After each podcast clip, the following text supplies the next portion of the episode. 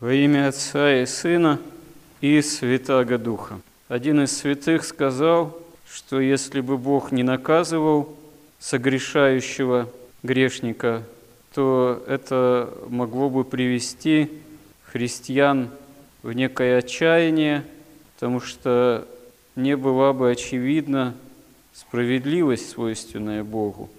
Но если бы Бог недолго терпел относительно человеческих согрешений, то как бы сам человек, христианин, учился бы долготерпению по отношению к другим людям.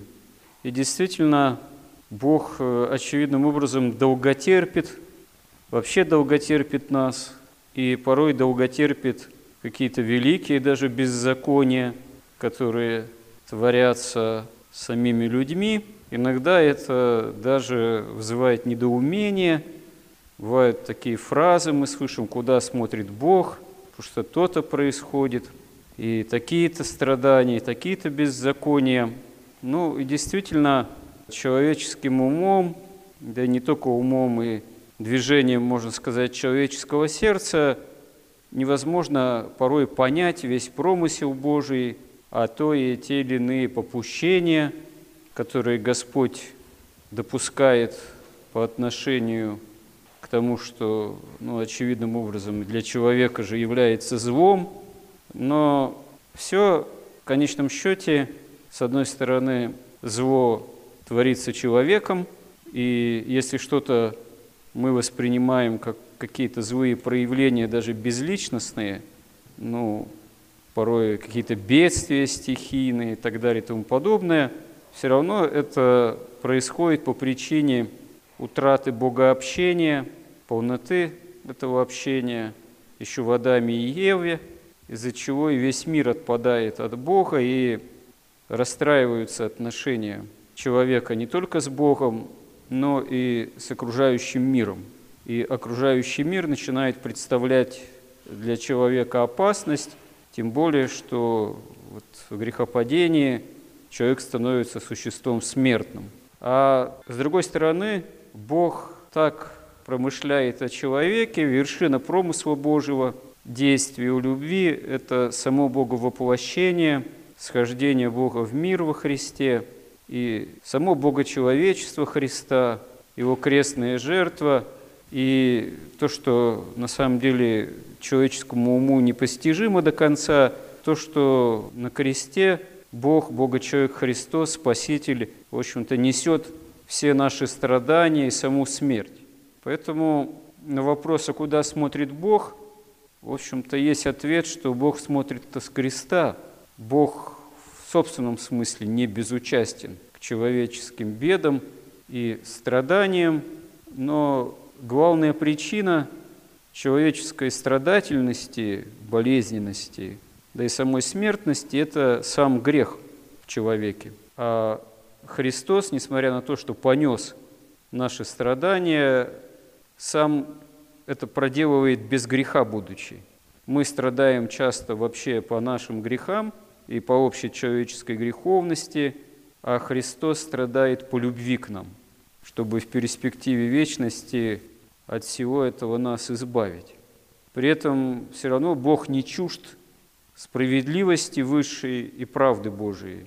Просто божественная справедливость и правда – это не есть человеческое, и не есть человеческое понимание, что справедливо, а что нет.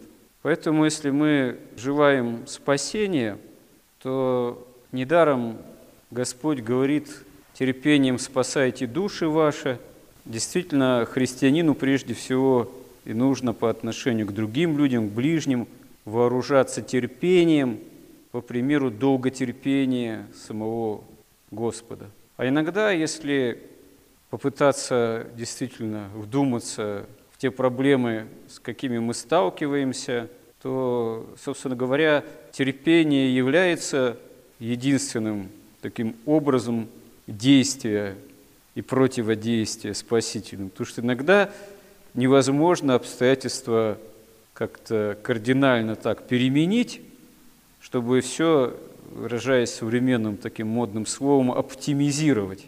Да еще и потому, к тому же, что очень многие обстоятельства есть следствие нашего неправильного же в прошлом поведения. Очень часто так и бывает. И если человек наломал дров в течение значительного времени, порой большей части своей сознательной жизни, а потом жаждет, чтобы Бог чудесным образом испепелил чудом же эти, так сказать, наломанные дрова, обстоятельства, то это, ну, мягко говоря, не всегда уместно Богу адресовать вот такую просьбу или требование.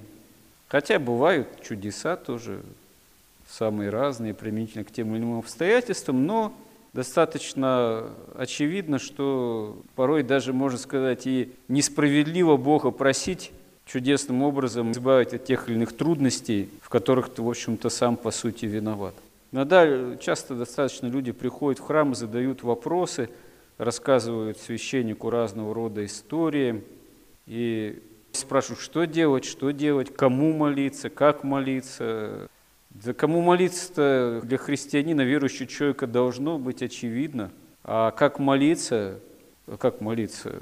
С терпением, опять же, с усердием, с постоянством. И в первую очередь надо просить мира все-таки и терпения, да, чтобы воспринимать те или иные, пусть даже скорби, с мирным духом, с терпением. Как действительно про святых отцов говорится, что они были бескорбны. Не то, что они не терпели скорбей внешних, болезней, нападений, гонений и так далее и тому подобное. Да, порой с избытком, но духом, внутренним отношением они были мирны, бескорбны именно что, светлые. И от чего это зависит? От самого человека же зависит, от веры зависит, от выбора зависит, от терпения Христа ради зависит. Вот что важно чему важно прежде всего стараться учиться в тех обстоятельствах, порой трудных там, или скорбных, какие есть, какие невозможно изменить. Ну, невозможно, невозможно. А стать более мирным всегда возможно. Стать более терпеливым, постараться простить тоже возможно. Потерпеть из-за другого, из-за обидчика помолиться тоже возможно. Вот нет в этом чего-то невозможного.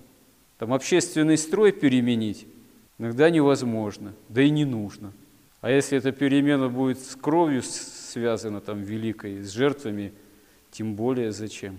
А потерпеть и таким образом постараться спастись для жизни вечной, для Царства Небесного, что важнее любых общественно-политических там перемен, строя, эпох, это во власти самого человека, во власти Божией, точнее, наверное, и является делом выбора самого человека, верующего человека. Господи, помоги нам в этом. Аминь.